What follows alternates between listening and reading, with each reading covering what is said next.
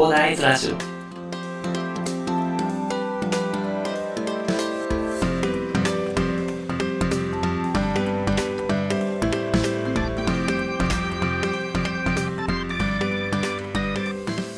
はい、おはようございます。こんにちは。こんばんは。広大です。最近は資産運用関連ということで、リノベーションにフォーカスさせていただいておりましたが、サリーマンに役立つビジネス思考や情報の発信に戻させていただいて、今後はお話しさせていただきます。また要望とかあったらお話ししたいと思いますので、リノベーションについて聞きたいよっていう方は、コメント欄にその旨記載いただければと思います。さて、本日はですね、簡単安全に稼ぐなら、セールスライティングが最強の剣ということでね、お話しさせていただきたいと思います。セールスライティングとは何かという話なんですけども、まあ、そのままの通りね、売るためので、ね、文章ということなんですけれども、これがなぜ必要なのかということなんですけど、これ結論から言うとですね、私がこれを知らないことで1年間失敗したからなんですよね。1年間の時間を無駄にしてしまったからというのがですね。なんでということなんですけど、まあ、何か物を売るときとか、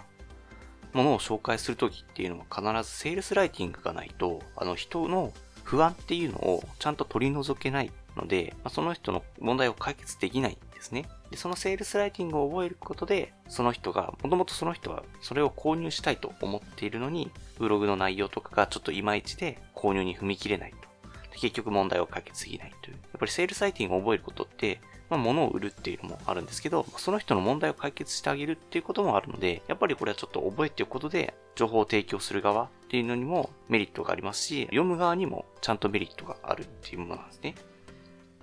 で、このセールスライティングを覚えることで得られるメリットということなんですけども、何があるのかと。まあ、3つ今回は挙げさせていただこうかと思います。まず、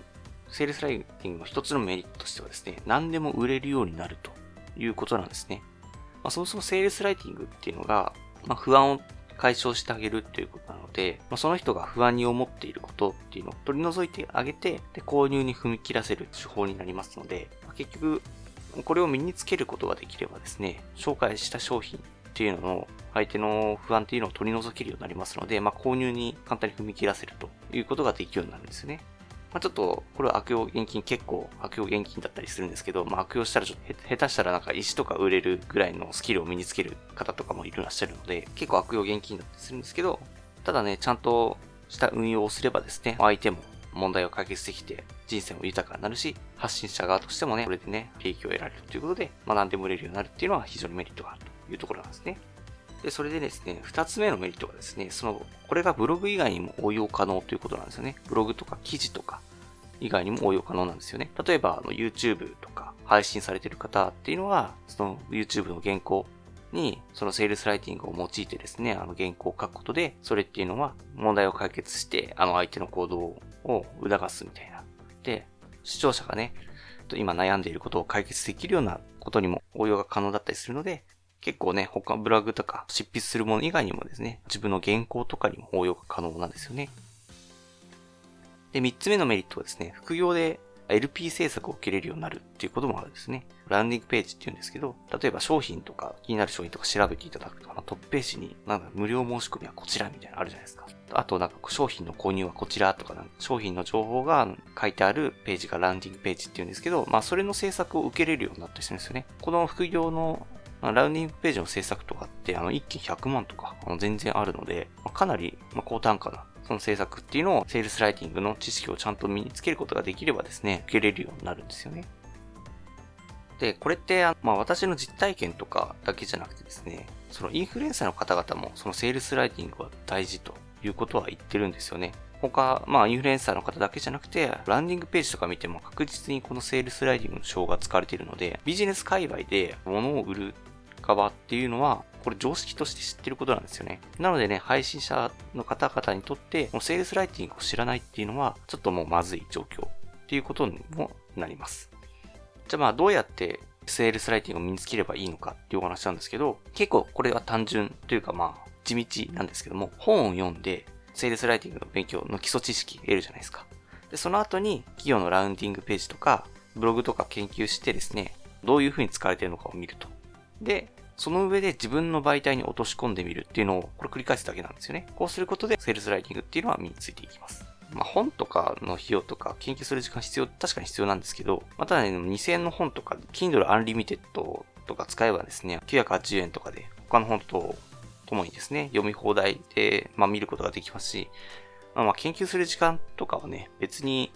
あの、一回これセールスライティング身につけて、その情報媒体っていうのをブログとか提供すればですね、今度自分で肉体労働とか時間を売る仕事とかしなくても稼げるようになったりするので、まあ、ここら辺全然デメリットにならないかなというふうな形ですね。むしろ Kindle Unlimited とかって、あの、初回30日無料とかなので、どうしてもお金をかけたくないっていう方は、まあ、こちらでもいいかもしれないですね。Kindle Unlimited のなんか、売れるセールスライティングっていう本も結構ね、それ結構有益なので、まあ実際なんかそれ5億稼いだ人が書いてる本なんですけど、その手法を読めるのでね、まあそれでもありかなと思います。ただ、私がお勧めするのは、まあ、先ほど紹介した Kindle Unlimited の売れるセールスライティングの他にですね、あともう一つセールスライティングハンドブックっていういうのも、ちょっとあの、私今手元にあるんですけども、めっちゃ付箋貼ってあるんですけど、この2冊を読むことをお勧めしますね。この2冊を読めば、まあ、大体基礎はわかるかないうことなので、これを購入する費用まあ合わせて Kindle Unlimited で、まあ初回じゃない人にとってはもう、もう一回加入しなきゃいけなかったりするんで、まあ3000円とかかかるんですけど、ただ一回売れるブログとか作れば、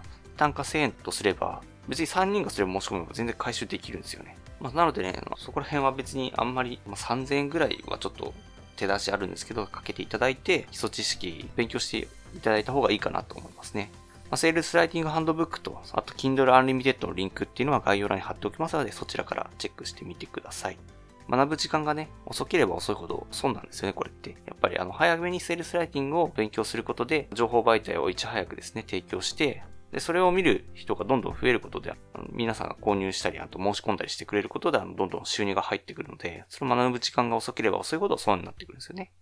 まあ、これを学ばずに努力したところでですね、あの、私みたいに1年間の時間を無駄にしたりしてしまう可能性が高いんですよね。だって、あの、セールスライティングの要素がなければ、あの、全く成果につながらないのは、ちょっと私も身に染みて実感してるので。で、まあ、ただこういうのを聞いて実際に行動できる人っていうのはまあ25%だったり、継続できる人5%とかだったりするんですよね。なのでね、あ、これ聞いて、あ、いいやってなっちゃうと、多分そのまま結局セールスライティングを学ばずに、また時間無駄にしてしまう可能性が高いので、セールスライティングの2000円の本とか、あと Kindle Unlimited だけでもいいので、とりあえず学んでいただきたいと。あの、すぐに始める人がですね、やっぱり稼ぐ権利っていうのがあるんですよね。ぜひね、皆様ね、私のような失敗をしないでね、何でも売れるようになるスキルを身につけてですね、あの自分の発信媒体とか、営業に活用したり、あの副業で LP、ランディングページの制作を受けたりしてね、稼いでいただいてね、あの私のように時間を無駄にしないようにですね、していただきたいと思いまして、本日お話しさせていただきました。それでは今回はですね、簡単安全に稼ぐならセールスライティング最強な件ということについてお話しさせていただきました。このセールスライティングはですね、多くの本で解説されているんですよね。調べてみたらいっぱいあると思います。ただ私はね、あのいろんな本を読んできたんですけど、今日紹介したセールスライティングハンドブックと Kindle Unlimited で見れる売れるセールスライティング。まあ、この2冊を読んでおけばですね、大丈夫なんですよね。この2冊を読んでおけばですね、あの、セールスライティングの書き方とか、型を勉強することができるからなんですよね。あとね、あの、アイドマンとか、あとアイドカス。パソナの法則とか、いろんな法則があるんですけど、まあ、これはネットで調べれば十分です。あの、このスペルとかね、概要欄に書いておきますので、まあ、そちら、の、ま、コピペしていただいて、調べていただければ、ま、それはこの法則についてあの調べれば十分なので、ぜひね、セールスライティングの基礎とかっていう話についてはですね、本とかで確認していただければと思います。まあ私のようにね、失敗しないようにセールスライティングいち早く身につけてしまって、時間を無駄にしないようにしていただければと思います。では最後にお知らせです。この番組ではですね、皆さんが困っている悩みとか話してほしい内容など随時募集しております。コメント欄とか Twitter の DM などでどしどし送ってください。Twitter とかのリンクは概要欄に貼っておきます。